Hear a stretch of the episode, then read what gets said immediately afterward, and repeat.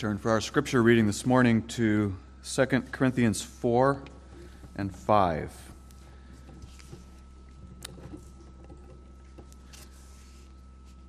We begin reading at 2 Corinthians 4, verse 8, and we continue into chapter 5 through verse 10. And we read this in connection with Lord's Day 22, the resurrection of the body and the life everlasting.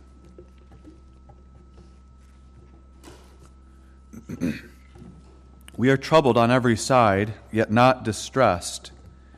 We are perplexed, but not in despair, persecuted, but not forsaken, cast down, but not destroyed, always bearing about in the body the dying of the Lord Jesus, that the life also of Jesus might be made manifest in our body. For we which live are always delivered unto death for Jesus' sake, that the life also of Jesus might be made manifest in our mortal flesh.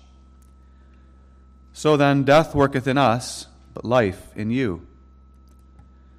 We having the same spirit of faith, according as it is written, I believed, and therefore have I spoken, we also believe, and therefore speak knowing that he which raised up the Lord Jesus shall raise up us also by Jesus, and shall present us with you. For all things are for your sakes, that the abundant grace might through the thanksgiving of many redound to the glory of God. For which cause we faint not, but though our outward man perish, yet the inward man is renewed day by day. For our light affliction, which is but for a moment, worketh for us a far more exceeding and eternal weight of glory. While we look not at the things which are seen, but at the things which are not seen. For the things which are seen are temporal, but the things which are not seen are eternal. For we know that if our earthly house of this tabernacle were dissolved, we have a building of God and house not made with hands, eternal in the heavens. For in this we groan, earnestly desiring to be clothed upon with our house which is from heaven. If so be that being clothed we shall not be found naked. For we that are in this tabernacle do groan, being burdened, not for that we would be unclothed, but clothed upon, that mortality might be swallowed up in life of life. Now he that hath wrought for us for the self same thing is God, who also hath given unto us the earnest of the Spirit. Therefore we are always confident, knowing that whilst we are at home in the body, we are absent from the Lord. For we walk by faith, not by sight. We are confident, I say, and willing rather to be absent from the body and to be present with the Lord. Wherefore we labor, that whether present or absent, we may be accepted of him. For we must all appear before the judgment seat of Christ, that every one may receive the things done in his body, according to that he hath done, whether it be good or bad. We read God's word that far. We consider the teaching of the Heidelberg Catechism this morning as we conclude the Articles of the Apostles' Creed, Lord's Day 22.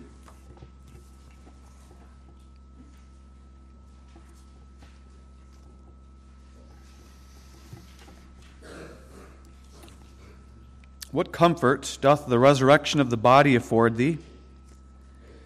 That not only my soul after this life shall be immediately taken up to Christ its head, but also that this my body, being raised by the power of Christ, shall be reunited with my soul and made like unto the glorious body of Christ. What comfort takest thou from the article of life everlasting? That since I now feel in my heart the beginning of eternal joy, after this life I shall inherit perfect salvation, which eye hath not seen, nor ear heard, neither hath it entered into the heart of man to conceive, and that to praise God therein forever.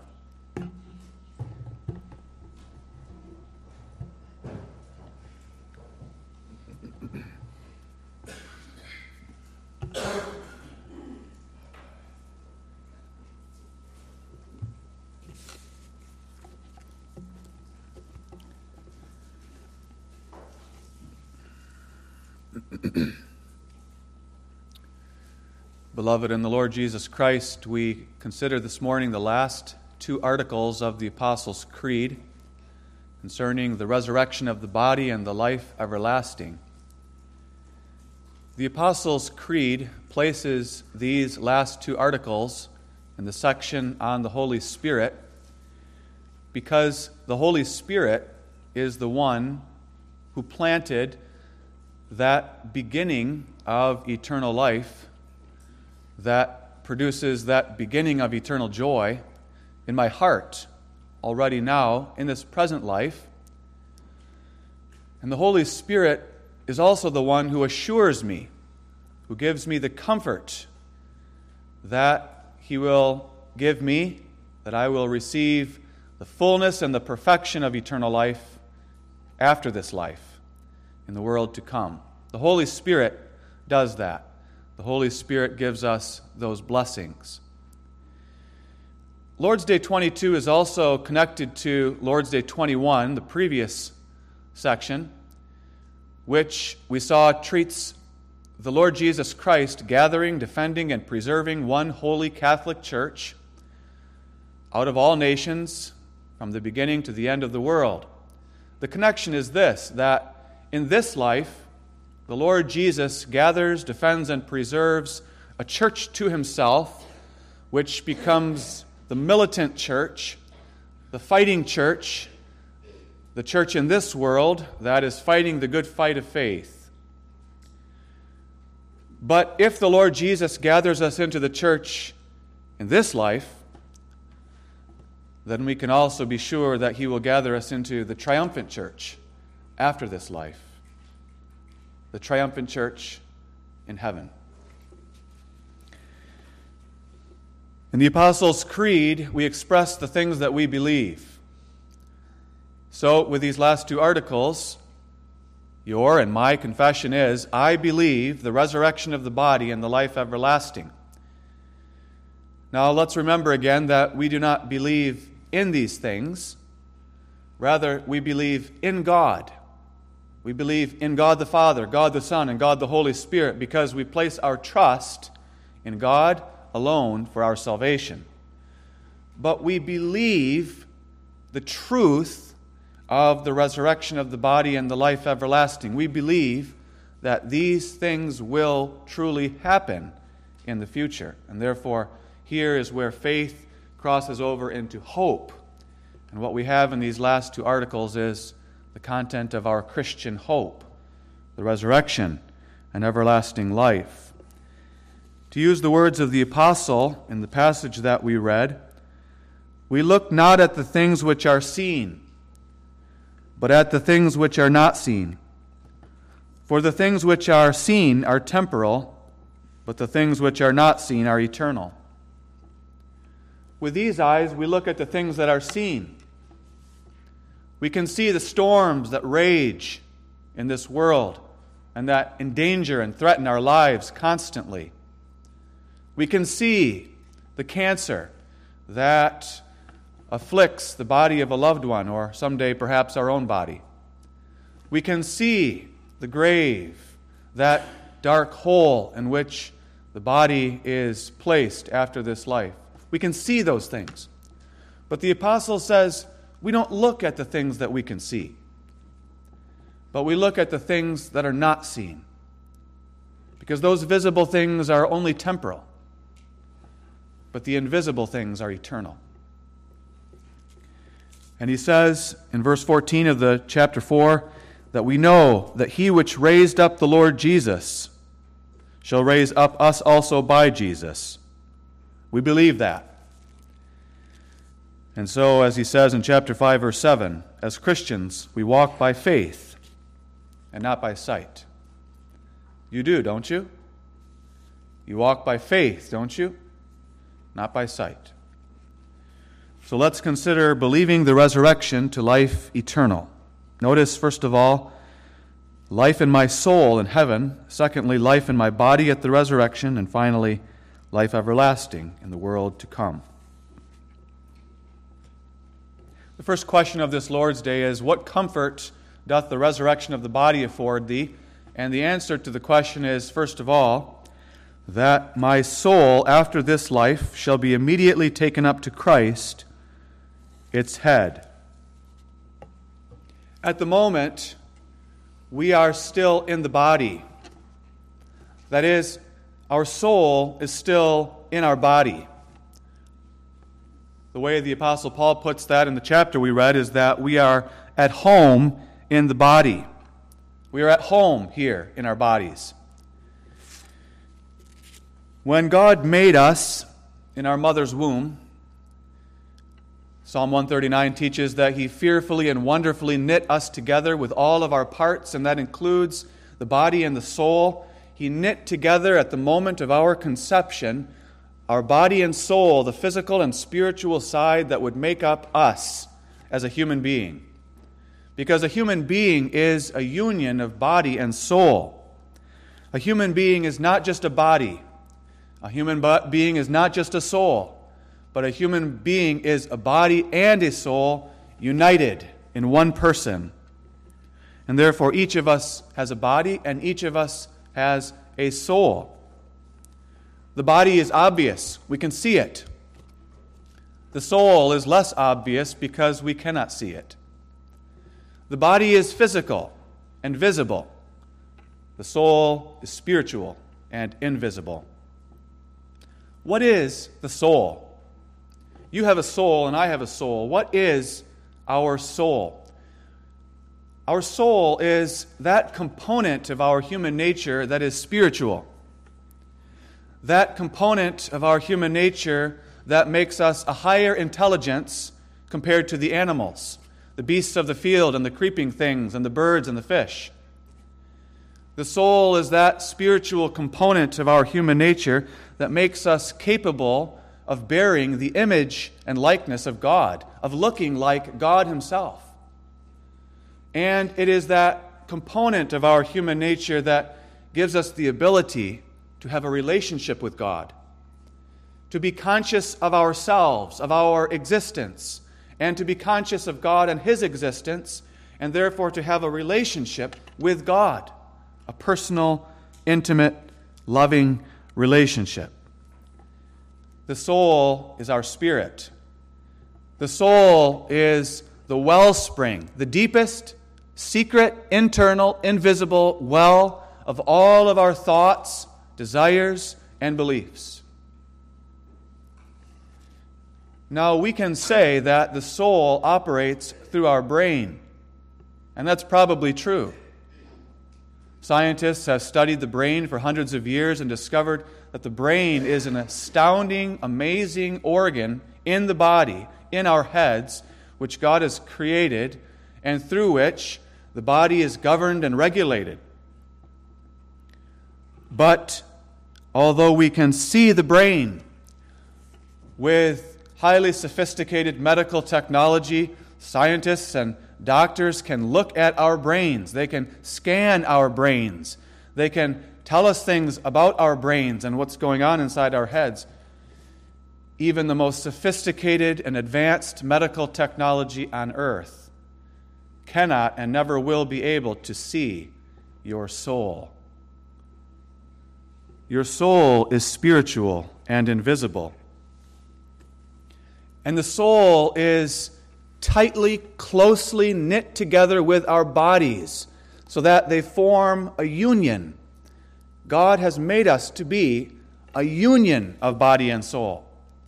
So that the soul is not just free to fly away from the body and wander about the earth separately from the body Although it is true that the soul can exist and can live outside the body, as we will see, the soul is meant to be in the body. The soul is most at home in the body. The soul and the human being is only whole when the soul is in the body. And the separation of the soul from the body spells death. Death is what separates the two.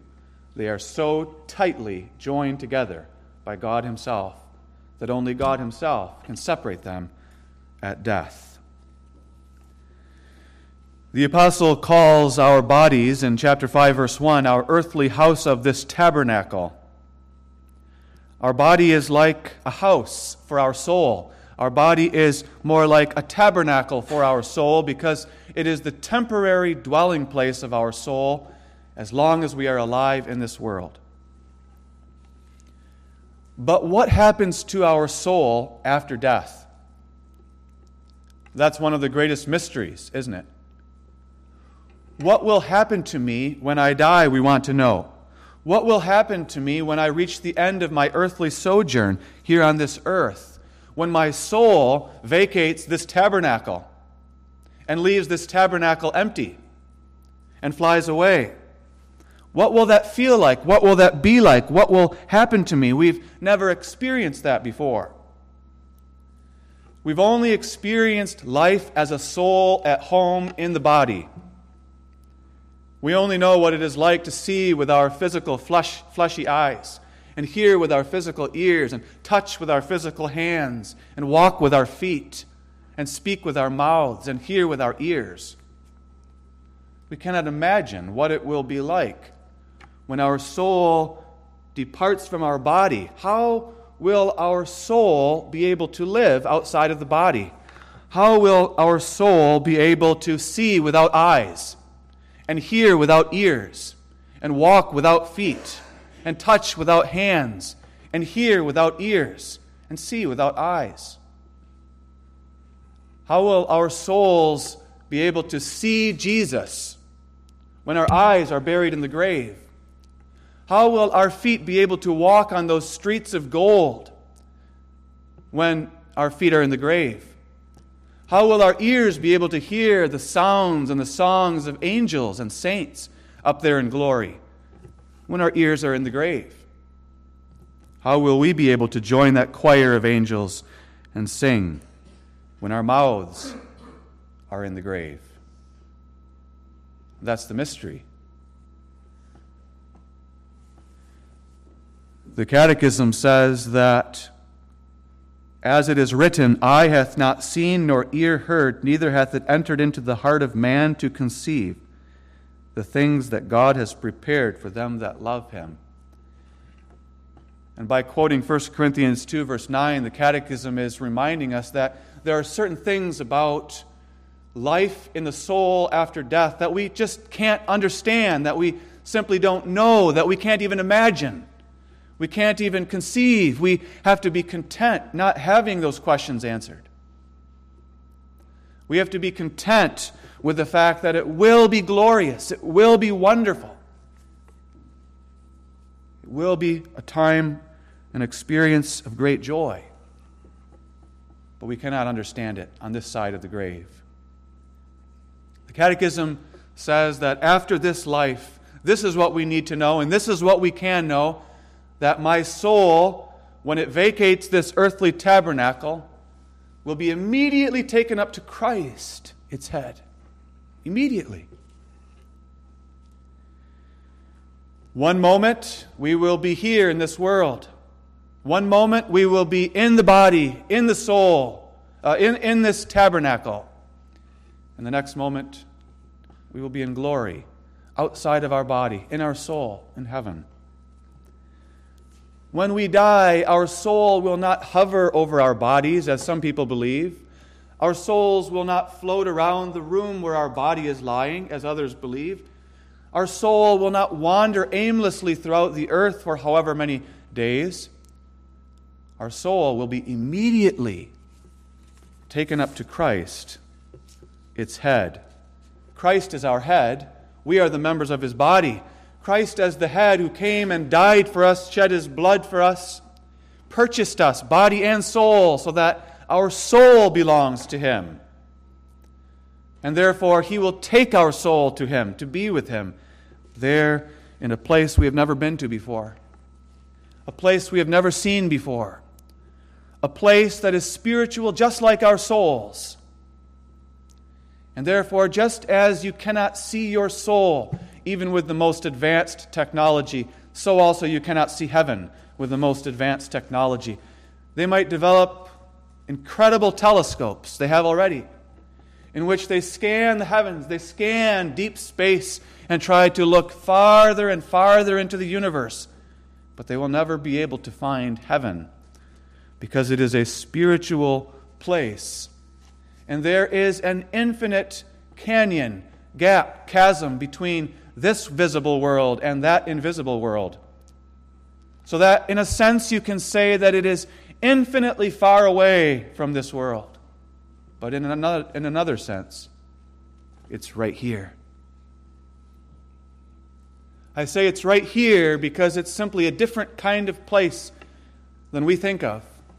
I say it's right here because Christ simply has to reach from that world into this world and he can take our souls to him. He doesn't have to travel from there to here and back again to bring every single one of God's children up into that place. He reaches through and takes us from here into there in an instant. And so, although it's far away, so that we can never travel to it, never find it, never see it, as long as we have these eyes of flesh, yet it's not far away at all. God describes that glorious place to us a little bit in His Word to give us hope and comfort. He calls it paradise. And in the beginning, He created the Garden of Eden, and that was the first paradise. It was a, a garden full of beautiful trees and flowers and fruits in which man and beast dwelt together in perfect peace and harmony. There was no violence. There was no struggle. There was no warfare. There was no bloodshed or death, but perfect harmony. It's like that, but better. It's the second paradise, the better paradise, where the saints and angels dwell in perfect peace and serenity. He calls it a city, the heavenly city the city to which Abraham, Isaac, and Jacob were really traveling and what they were really looking for. They were not really interested in that physical land of Canaan, but we read in Hebrews 11 that they looked for a city which has foundations, whose builder and maker is God, a heavenly city, an eternal city, the celestial city. And when Scripture calls it a city, we are to think of a community a city is a community of people dwelling together in one place. There are many dwelling places in that community. There are many people living in that community. There are streets and people walking on those streets. There are houses where people dwell. The saints who have finished their courses go up there and find their place. The angels who remained faithful to God, they live there. And this is a city whose population is constantly growing. Every day its population grows. As saints here below finish their course and go up above. It's a place where the streets are paved with gold. And in the midst of that city is a throne, a glorious divine throne. And the one who sits on that throne is God Almighty. And sitting at his right hand is our Lord Jesus Christ. And God also calls this place his house. We think of Psalm 23 Surely goodness and mercy shall follow me all the days of my life, and I will dwell in the house of the Lord forever. I go to prepare a place for you, Jesus said. Let not your heart be troubled. I go to prepare a place for you. My Father's house has many mansions. I tell you before so that you will know that when your place is prepared and when you are prepared for that place, then I will come for you and I will take you to be with me where I am. I will give you your place, your house, your room. In my Father's house of many mansions. And in the chapter we read, chapter 5, verse 1, Paul says, We know that if our earthly house of this tabernacle were dissolved, we have a building of God not made with hands, eternal in the heavens. that building of God not made with hands, is heaven. It is the city, the dwelling place of all God's people. It's a house not made with hands, it's an eternal house in the heavens. It's a resting place for our souls. And in that place, in that house, are great and lavish tables of fellowship where God's saints sit down together with our oldest brother, Jesus, and we see him and we fellowship with him. And when we see him, through him, we see God Almighty. And we have fellowship in his covenant. That's what will happen to us when we die. That's where we will go in our souls. And we can't imagine it. We can't grasp how we will live and walk and see and hear in that place in our souls. But we believe it. And because we have that great hope and comfort, the apostle says in chapter 4 that we read, For which cause we faint not. We don't faint. But though our outward man perish, yet the inward man is renewed day by day. For our light affliction, which is but for a moment, worketh for us a far more exceeding and eternal weight of glory. All the afflictions that we have in this life, the great and the small, the heavy and the light, they're all light. They're all light because they're only for a moment. They seem to last so long. They seem never to go away, but they're only for a moment in comparison to the unending ages of eternity. And therefore, we don't faint. We press on. We press on by faith, for we know that if this earthly house, this tabernacle is dissolved, we will go to be with God in heaven. And oh, how we groan for that heavenly house. He says in chapter 5, verse 6 Therefore, we are always confident, knowing that whilst we are at home in the body, we are absent from the Lord. We want to be at home in the body. We want to be here. We want to be in the body, and yet we know that as long as we are, we are absent from the Lord. For we walk by faith, not by sight. We are confident, I say, and willing rather to be absent from the body than to be present and to be present with the Lord. That's how much we want to be with the Lord, that we're willing to vacate our bodies for a time. Because to be with Christ is far better. I believe the resurrection of the body and the life everlasting. What does that mean? What comfort does that give us? The Catechism says, first of all, that after this life my soul will be immediately taken up to Christ. That's not all. In fact, the Catechism doesn't want us to focus on that. Not only that, the Catechism says, not just that, but also that this, my body, will be raised up by the power of Christ, reunited with my soul, and made like unto the glorious body of Christ. And that will happen not immediately after this life, but that will happen on the last day of the history of the world when the Lord comes again. The resurrection of the body.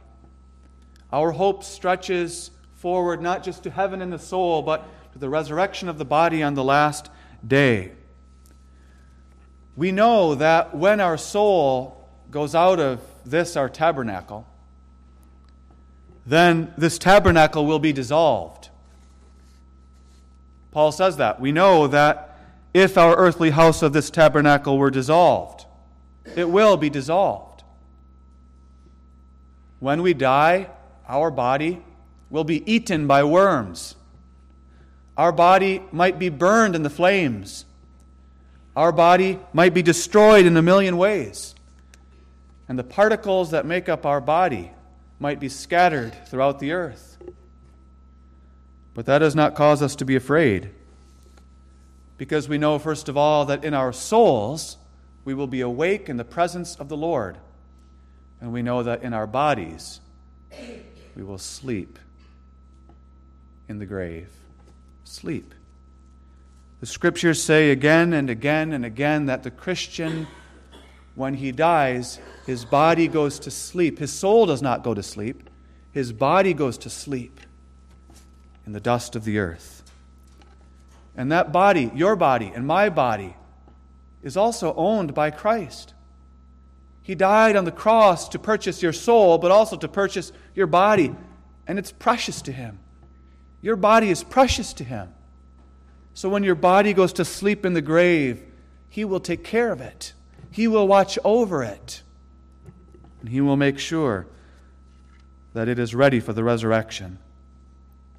The comfort that we have is that when Christ returns, He will raise our bodies.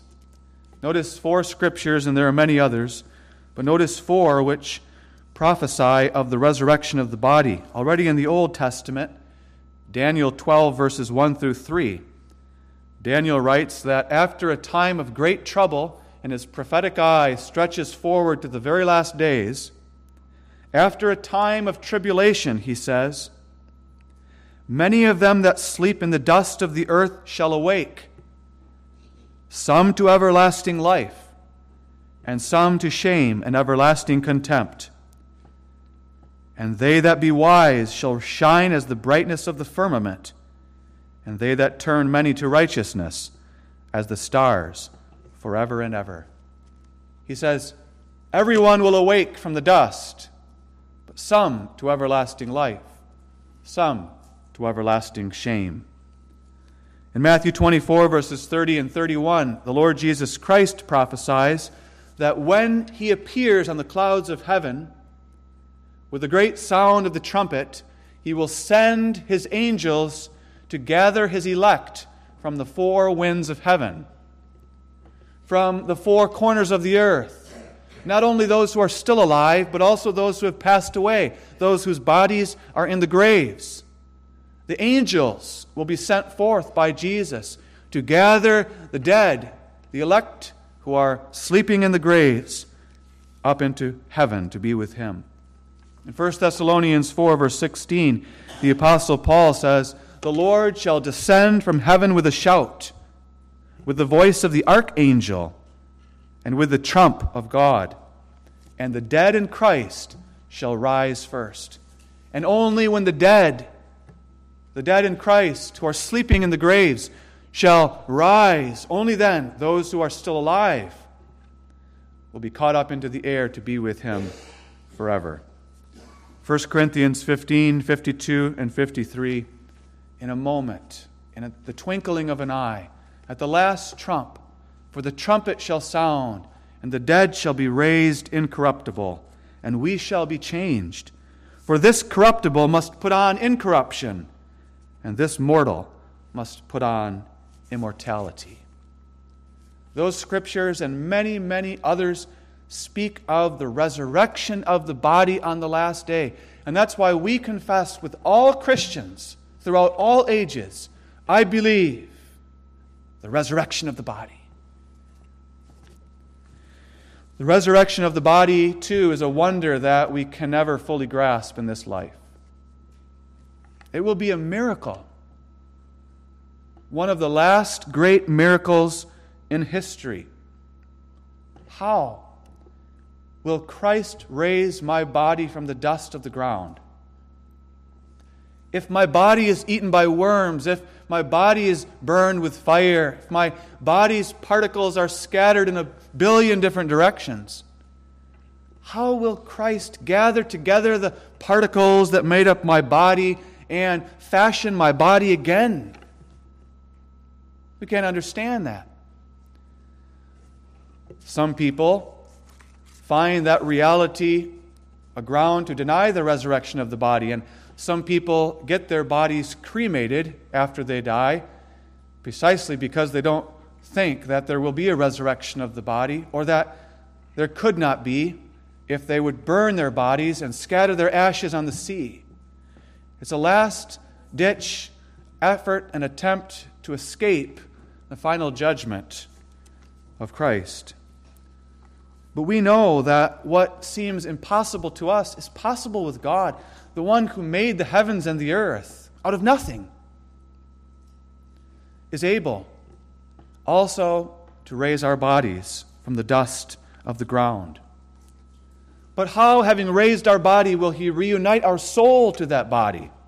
When our souls are in heaven, when our souls come back to the world with Jesus, how will He reconnect them, knit them back together again? How will He do what He did when we were conceived in our mother's womb, but which was undone when we died?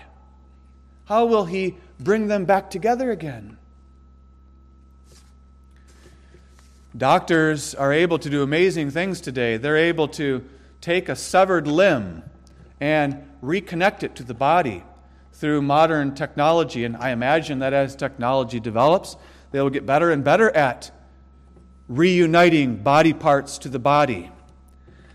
But the doctors and scientists will never, ever be able to join a soul back to a body again after it has left through death. That's a feat that only God can perform. How will God do it? We don't know. It's an unfathomable, unimaginable mystery that eye has not seen, that ear has not heard. But we do know this. On that great day, He's not going to create a new body for you.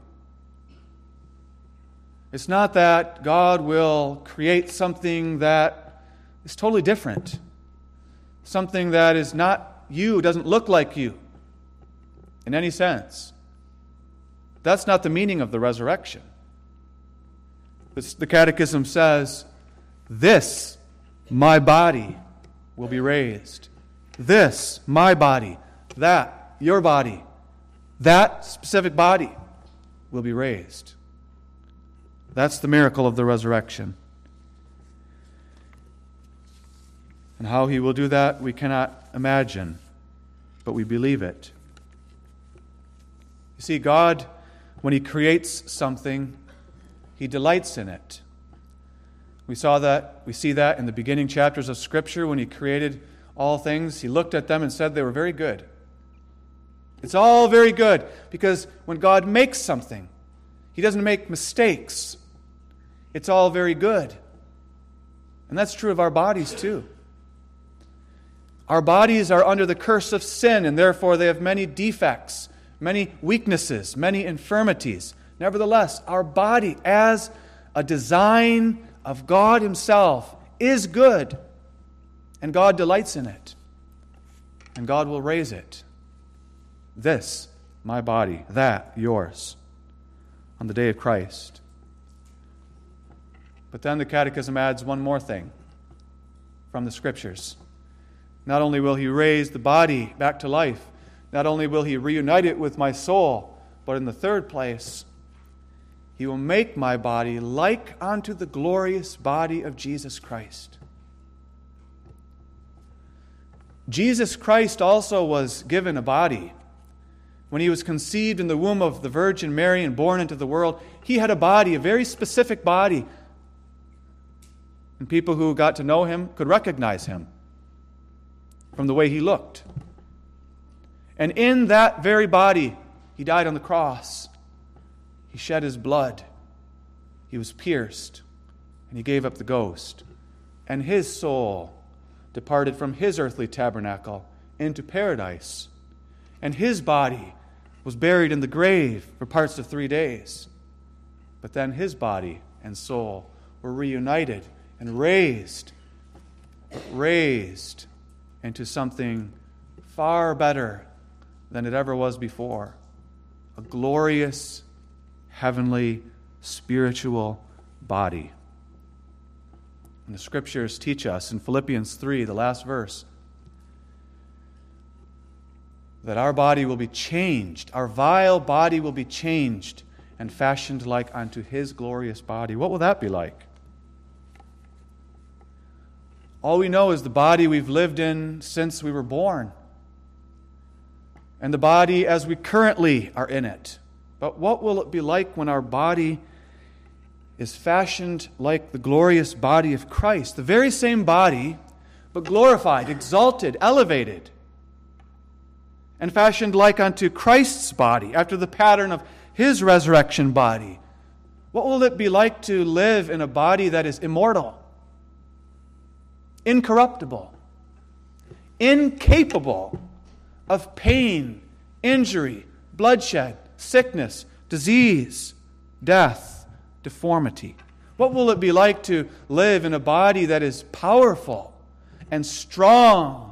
with a power and strength that never wanes, so that we can run and not be weary, we can walk and not faint for all eternity. What will it be like to be in a heavenly body that radiates with heavenly glory and beauty, so that we are happy with our bodies, we are content with our bodies, we are thankful to God for our bodies. We no longer complain about anything that has to do with our bodies because we delight in the body that God has given to us. What will that be like? Mysteries, wonders, things that await us at the resurrection of the body. Do you believe in the resurrection of the body? That resurrection, that glorious, elevated resurrection. Finally, the Catechism asks about the life everlasting. And when the Catechism explains that, you notice that it speaks of a wonder that God gives to us in this life already and then in the life to come. And I think the way the Catechism words the answer seems like the authors of the Catechism had in mind life now in the soul and life in heaven after this life, but then also life forever in the new creation. But I'm going to focus now on that last one. And I think in the Apostles' Creed, that last one is really the main thing in view. After all, it's the very last article of the Creed. What's the last thing we say before we say Amen at the end of the Creed? The life everlasting. The Apostles' Creed wants us to take into our view that life that will never end that we will enjoy and experience in the new creation after Jesus comes, after he melts this world with a fervent heat, after the stars fall from heaven, after he rolls up the universe like a scroll, after he raises the bodies of the dead and gathers all nations to the last judgment, after he separates the sheep and the goats, after he bids us come into the kingdom that was prepared for us from the foundation of the world. After he opens the doors to that brand new creation that no one has ever seen and no one has ever lived in before. That life everlasting. And the Catechism points out to us that we do experience already now a beginning of that eternal joy. Because the Holy Spirit and the apostle reminds us in chapter 5, verse 5, that the Spirit has been given to us now as the earnest of our inheritance. The Spirit lives in us. The Spirit gives to us the beginning of eternal life and the beginning of eternal joy, so that every time by faith I look to the Lord Jesus Christ, every time by faith I fasten my eyes on Him, who died for me in His love who showed such mercy and grace toward me that he gave up his life on the cross. And when I see him with the eyes of faith hanging there on the cross, bloodied and bruised and pierced and shedding his precious blood for me because he loves me.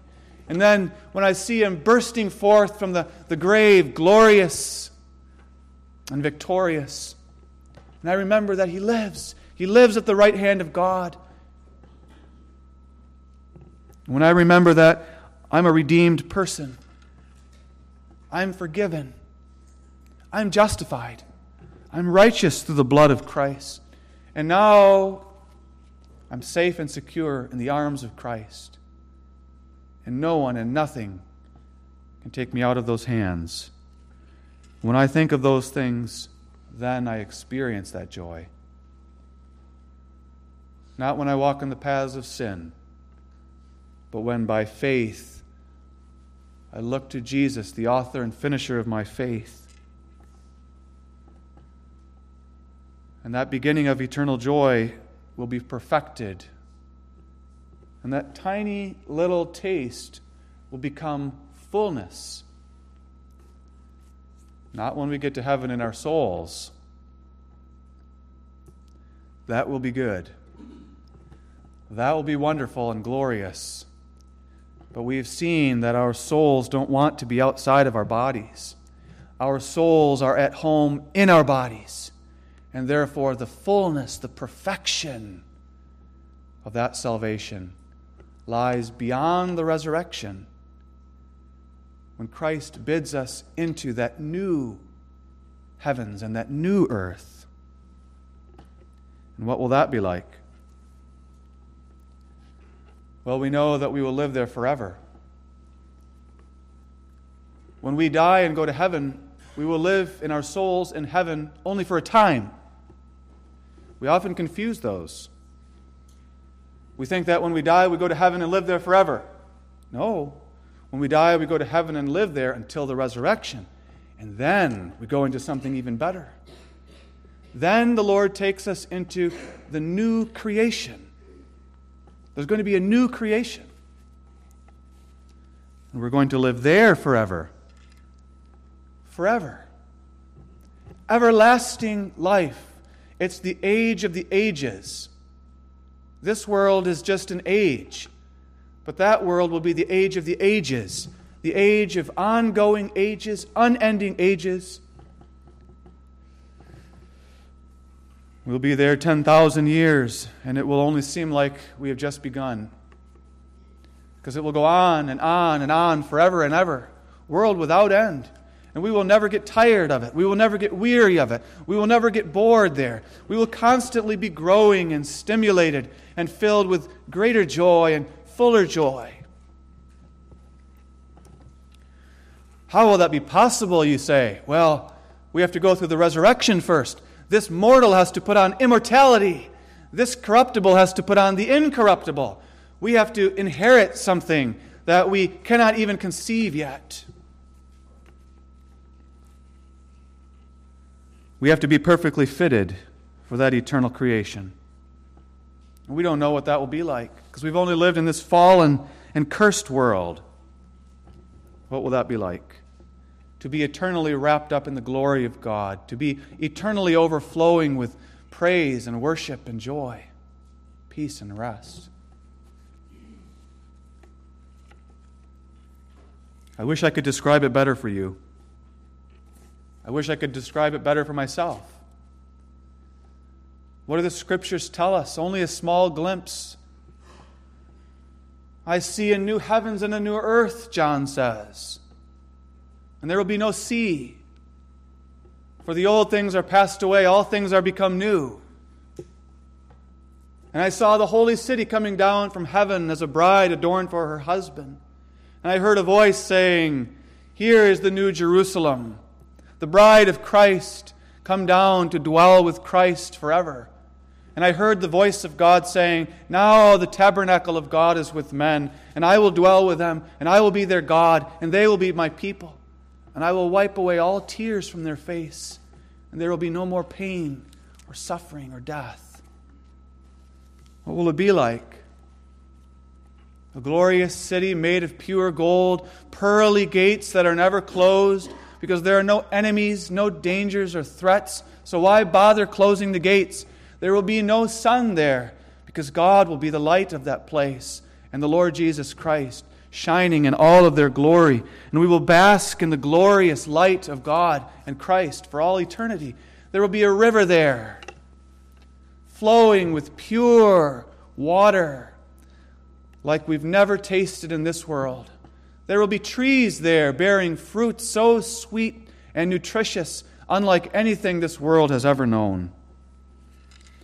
The wolves and the deer will not be at war with each other. The lions and the baby goats will sit down together. The child will play by the hole of the snake, and there will be no violence and no harm and no danger. Perfect harmony, bliss, rest. All of our ideals, all of the things we aspire for and desire will be realized. and will never come to an end. The greatest glory of the new creation will be that in that reality to which all things in this life point, that unending paradise to which this is just the prelude, we will dwell with God there. And God will dwell with us. And we will see Him and walk with Him and talk with Him in the everlasting covenant for all eternity. And that will never get old, but that will remain constantly new and constantly glorious for all eternity. I believe the resurrection of the body and the life everlasting. Amen. Our Father, we give thanks to Thee for the hope of the gospel, that through our Lord Jesus Christ Thou dost promise these glorious things. Fill our hearts with hope this morning as we contemplate things which our eyes have never seen, our ears have never heard. May it, Father, cause us not to faint, even when our outward man perishes, knowing that our inward man will inherit salvation after this life. Come, Lord Jesus, come quickly, and hear the prayers of thy church.